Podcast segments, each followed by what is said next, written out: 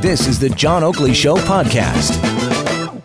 All right, let's get back into it with our panel John Capobianco, Cheri DiNovo, and Michael Giles. You know, yesterday at this time we were discussing again that uh, Doug Ford is throwing down the gauntlet or challenging Justin Trudeau on this agenda at the First Minister's meeting in Montreal today. Uh, Michael, you were saying off air, I guess they've decided to stick around at least for the buffet afterwards. So and the Bhangra dance. Right. And why not? And Sure. Justin wants to give lessons. You know, if, if he were to get dressed up in that regalia again, I'd pay cash money for that show. Seriously. Uh, I would crash that event just to check that out. And you get a tax receipt. Yeah, it's all good. Uh, it, it is the Canadian way. But listen, you know, it was submitted by one of our panelists yesterday, uh, David Wills from Media Profile, that this is actually something that Justin Trudeau prefers to have Doug Ford become his chief protagonist or foil, as opposed to Andrew Scheer, because it diminishes Scheer's stature and he can fight the premiers all day long. On the national front, uh, there's not anything to concern himself with. Cheri, do you think that's a strategy that maybe they're playing? I, I, absolutely. Uh, I think it's a strategy. They're, mind you, they're up in the polls federally. I mean, the Liberals are looking better and better against Scheer. Uh, but I think situating himself against Doug Ford makes it, it look like he's up against a mini Trump in, to you know the Liberal and potentially NDP voters out there and left wing of the Conservative Party. Whereas if he's up against Scheer, um, I think Scheer. I mean, my, my impression is Scheer comes off better on um, national polls, and we were just talking about polling in Ontario. So polling in Ontario, the Liberals are getting stronger, um, the PC is getting weaker. So why not pit yourself against the weaker candidate, as it were? Uh, the weaker voice for the PC uh, brand. Uh, so absolutely, I mean that's that's the game um, they're playing, and um, and you know trying not to do any more faux pas. You know, just to stay the course. That's the liberal. That's what the liberals Well, are doing. Yeah, if they're up in the polls, that's always a risk too. They peak too soon. But what we have is an election that's just less than a year away. John, I'll ask you, as uh, you know, the conservative of some note and uh, depth and breadth and all the rest. Uh, do you think that there's a strategy being played here where Doug Ford gets to be, you know, the guy poking the bear, and they actually relish that because it takes the heat off? Uh, you know, there's nothing going to Scheer. It throws shade on Scheer. I think I think that's what they're trying to do, but I would caution them because every politician has a certain uh, strength that they bring to the table, and and Andrew Scheer's might not be might not be the attack dog sort of air, uh, area that he brings to the table, but but Doug Ford is, and Doug Ford is an effective uh, antagonist and an effective person who can actually uh, cause some some some trouble, and not, not only that, but he's got a huge solid following in Ontario. There's a lot of seats that the Liberals hold uh, federally that, that that Doug holds provincially that can be in jeopardy in the next election, and to lose those seats can mean a big difference between a majority and a minority government in the next election. So I would be careful if, uh, if the, uh, for the Liberals trying to, or, at least encouraging Doug to attack them, uh, because that also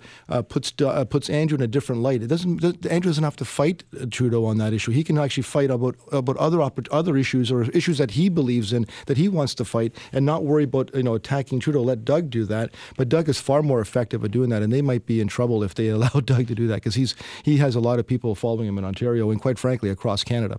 You know, it's interesting because uh, Scheer, Andrew Scheer, brought up this point that uh, next week we're going to sign on to a United Nations non-binding covenant uh, with migration, the Compact on Migration in Morocco, and it seems until he actually started squawking about it, uh, it flew under the radar. And I'm curious why that is, Michael Giles. And by the way, let's just open up the discussion as to whether or not we should be signing this thing. It was also submitted to me yesterday that, hey, it's non binding, so why fuss about it? It really doesn't have any force in law. It's just maybe, you know, an ideal that we would try to aspire to, but let's not fuss over that. We, should we be concerned? Well, yeah, I think anytime you see the words United Nations and non binding in the same sentence, then you have to start getting a little nervous. I mean, obviously, if it's non binding and has no, why sign it in the first place? Why even put it forward? So obviously, it is a path to something. And I think we have to have a serious discussion about that. I mean, the whole issue of migration, whether in Canada, the United States, or in Europe right now, is really the third rail of politics.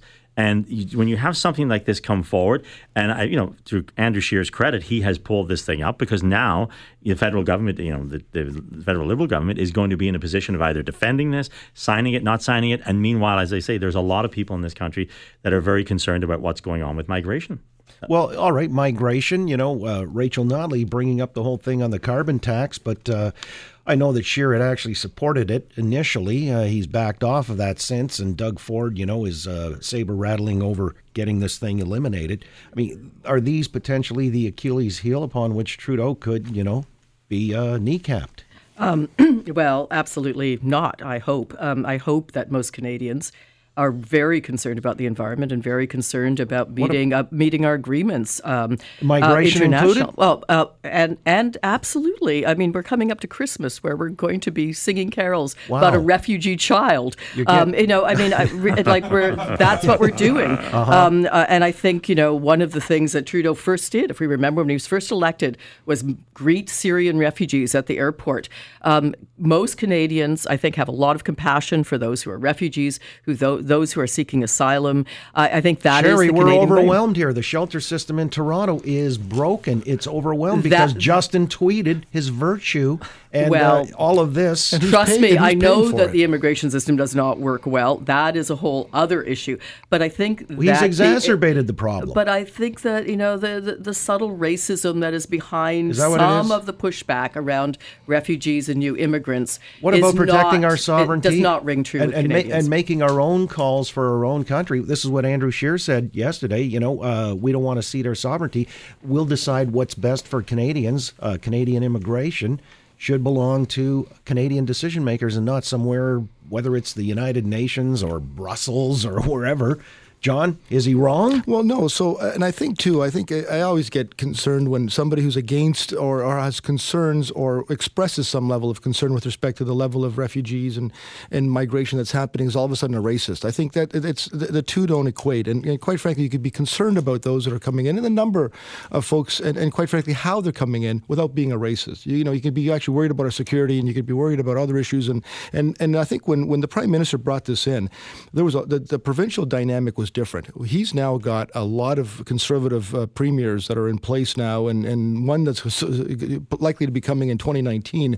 Uh, that are going to be pushing him for the funding of this to say, okay, well, you've had these, they have all come to our provinces, and how are we going to spend it? You saw it in Toronto. We remember we had the debate earlier in, on this show, and uh, when when, was, when the issue was in the summer about trying to get some of those uh, off of the uh, out of the campuses and onto hotels and whatnot. So it's a huge issue. But I think more importantly, what we're seeing is, uh, and this is this spells trouble for the Liberals federally. You know, you just saw a by-election in Leeds Grenville, where where the uh, the Conservative MP there won by a huge majority. In fact, actually did better than than the than the late Gord Brown did. But it was a safe seat. It was I mean, a safe that's seat, Leeds, but nonetheless. Grenville. I mean, my no, but goodness. but nonetheless, let's not forget this because of course it's always easy to say. But it was a safe seat. But the, the vote he increased his vote level, and he, Mm. and, and that's a, that's telling in a, in a by election, which is I think is a big deal. But more importantly, Trudeau also lost somebody to the Conservatives.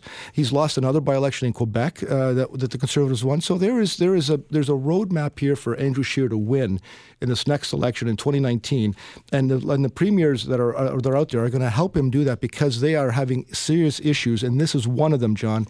Uh, that the prime minister has not got an answer to yet. All right, let's come back. I've got answers coming from our panel on hate, bigotry, and homophobia next here on The Oakley Show, Global News Radio, 640 Toronto.